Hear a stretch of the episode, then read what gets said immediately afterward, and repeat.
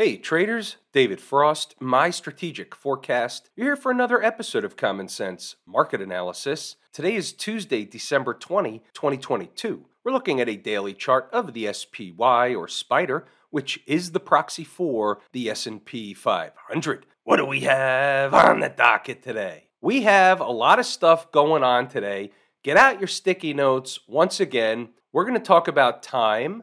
We're going to compare and contrast a couple of charts that you would think look identical, but they don't. And there's a method to the madness. It's kind of like an intra-market divergence. We'll take a look at that in a few moments. Let's start with what's jumping off the page on the daily chart. And for me, what is jumping is the fact that the market is about on time. What does that mean? It's taught in the course, Lazy E-Mini Trader. Time is more important than price, and you can't use the one thing alone. However, what we do with time and all the other things that are taught in the course is we begin to build what's called a full stack. The question is, do we have a full stack in price and time, pattern on the chart, important area, all that stuff? Do we have a full stack situation at present? We're going to walk through a lot of different things, and I'll let you decide for yourself if we have a full stack going on. And for the new folks around here, a full stack is simply this. Do we have enough information for a trade? For example, in this particular case, is the market ready to make a turn? Doesn't mean it's a long-term turn. It's a bounce in a downtrend, just like we've been doing over and over and over again. So check this out. If we have an on-time type of situation, what else do we have on the table? Well, check this out. Remember I said Wednesday is a more important day than Monday and Tuesday, and it may even bleed in to Thursday as the most important day. Let me explain. I just pulled up a website to show you it's the winter solstice. When is it and what is it? The when is tomorrow, Wednesday, December twenty-first, after the market closes. So we could get some movement beforehand. We could get some movement on Thursday. But traditionally, we're looking for a shift. We go from the shortest day of the year, which is the winter solstice day, and we start the trek in the other direction. Now, you don't have to believe in this stuff. That's up to you. It is part of the tinfoil hat series, but I just find it interesting that we're in an on-time type of situation into the winter solstice day, and you can look for yourself in the past on the solstices. Did we ever see, and how often do we see, a shift in the market? Even if it's for a few days, we traditionally can look for a shift in the market. Doesn't have to happen. Could be an acceleration, could be a nothing burger, all that stuff. What I'm saying is, here we have an on-time type of situation. We could make a case we have a sign or signal of a trend change today. We may get another one tomorrow. It'll be interesting to see.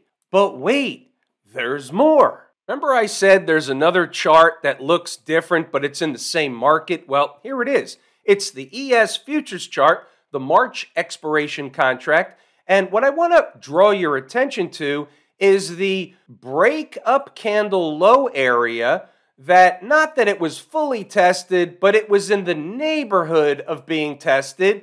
And what we can see is at the low today, and this counts from yesterday at six p.m. on open all the way through today's four fifteen close, the low was about thirty-eight hundred. It was thirty-eight oh three fifty.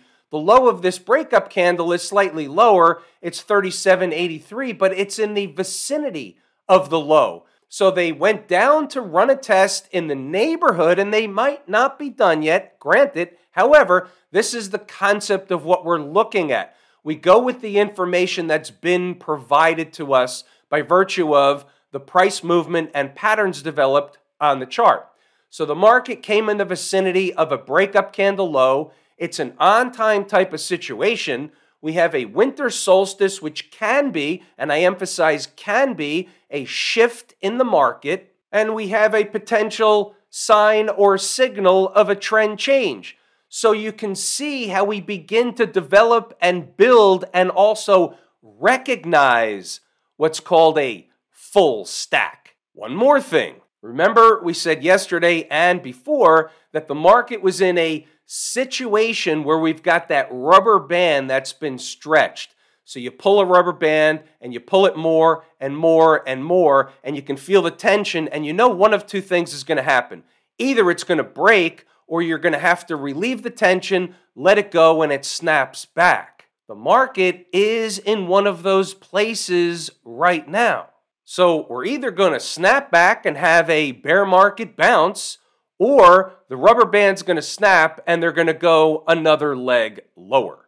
If they did the other leg lower thing and the seasonality didn't work out and the on-time type of situation didn't work out, the winter solstice didn't work out, if everything was just a bunch of bunk, where would they go? Well, likely story is, and we talked about it last night, so get out your sticky notes from last night, three seventy-one fifty, give or take. What happens if the market starts to push higher and it all of a sudden catches fire, a little bit of a short squeeze comes in, buying begets buying, panic buying sets in? What happens if all that stuff starts to happen? Where are they going? Well, how about the area slash vicinity of three ninety-one, three ninety-two. Doesn't mean that's all they have to do, but that's quite a ways away from where we are now. But we've seen these one hundred S and P handle days like they're handing them out like candy. But here's the reason why.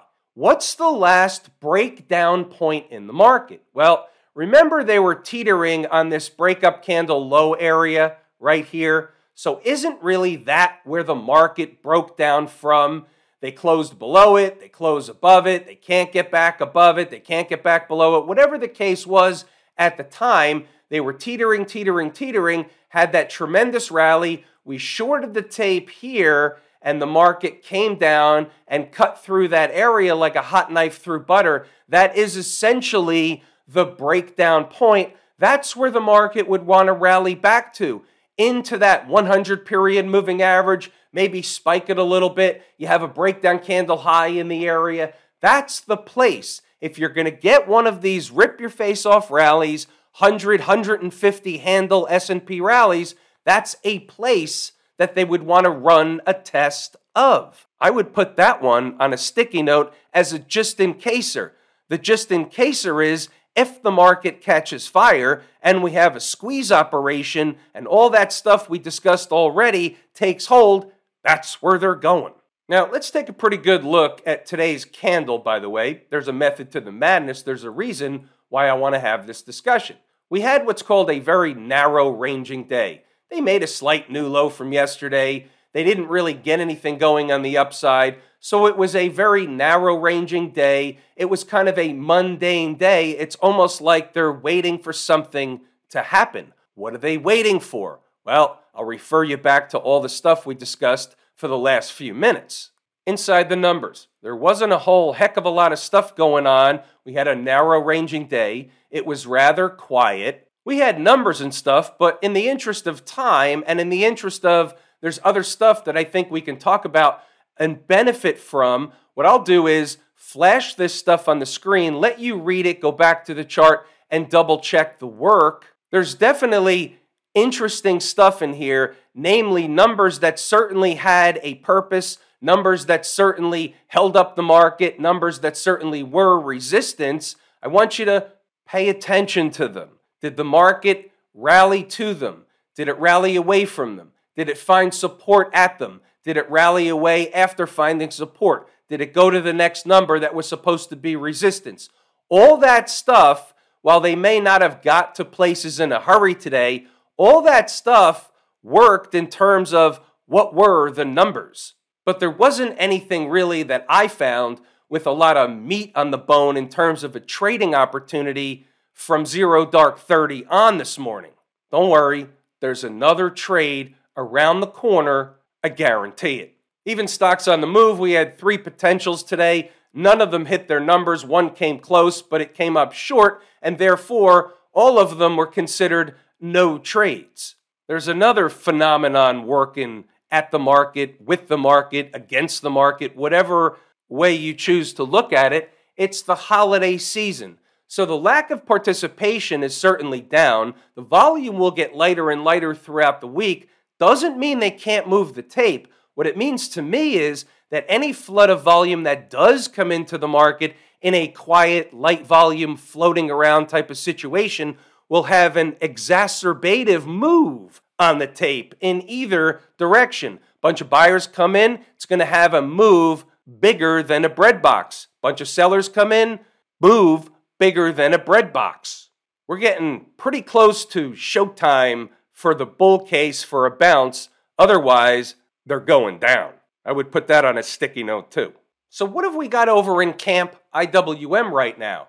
What we have is some relative strength. My favorite market leading indicator certainly have relative strength the majority, if not most, of the day. It's another item in the stack of the full stack. Now, it's not directly related to the S and P. However, we look at this as a leading indicator. It certainly isn't lagging. It isn't diverging. The fact that it's going with the scenario, we can put it on board with the full stack. Again, all the same market. If they're all going to get a rally type of situation, then they're all going to participate together. Tide goes in, tide goes out.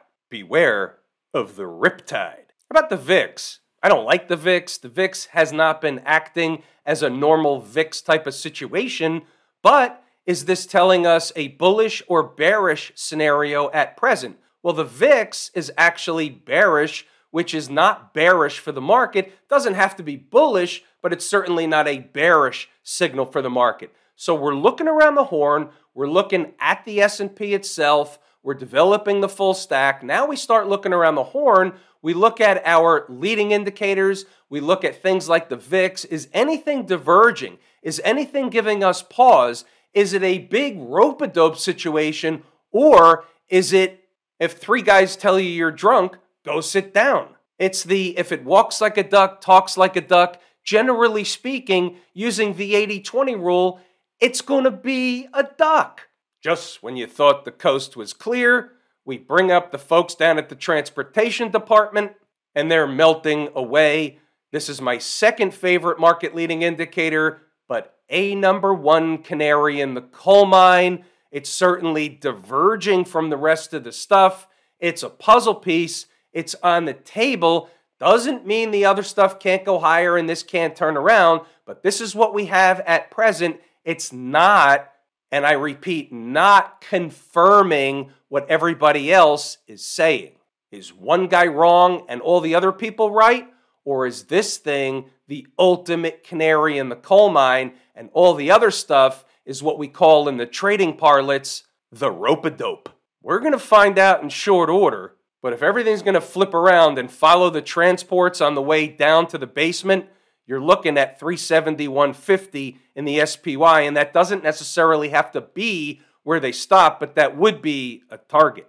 What about the Q people? Same scenario as all the other stuff. If everything's going to get the rally, then the Qs will participate. If not, then everything's going down. And this chart is really, really weak. We talked about the moving averages last night and such. This is in a very weak position. The best you're looking for anyway is what's called a bounce in a downtrend. But the financials, this can be a canary in the coal mine. Interestingly enough, we've got two situations going on.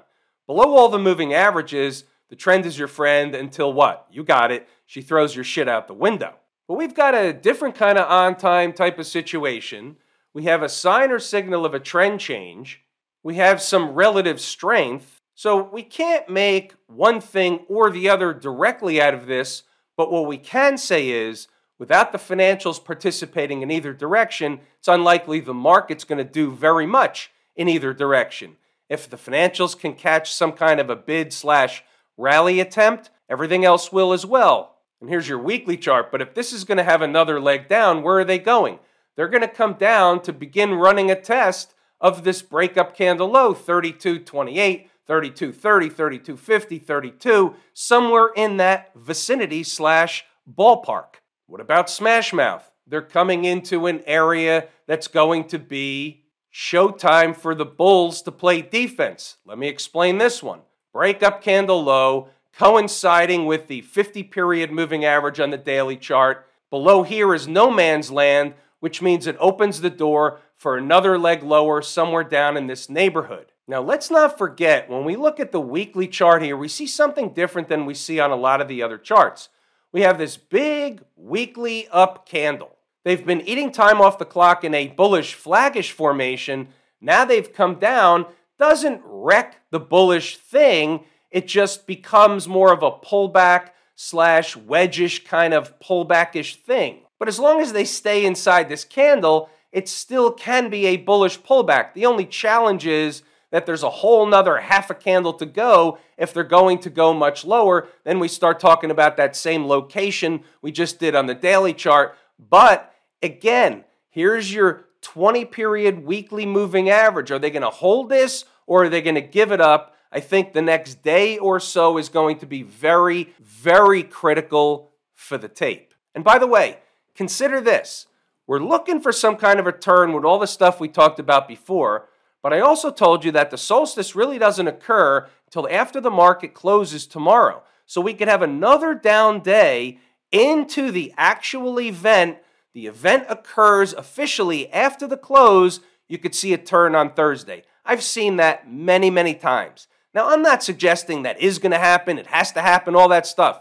What I'm saying is these are things that I'm watching. I'm translating what's in my mind, which, by the way, is a very dangerous place to be, but I'm translating it into information that you can decide what you want to do with it. By the way, have I told you how much I appreciate each and every one of you? Without you, these videos are not possible. That is true and accurate information. We're pulling the ripcord here today. I'm David Frost, my Strategic Forecast. Thanks again for tuning in to another episode of Common Sense Market Analysis.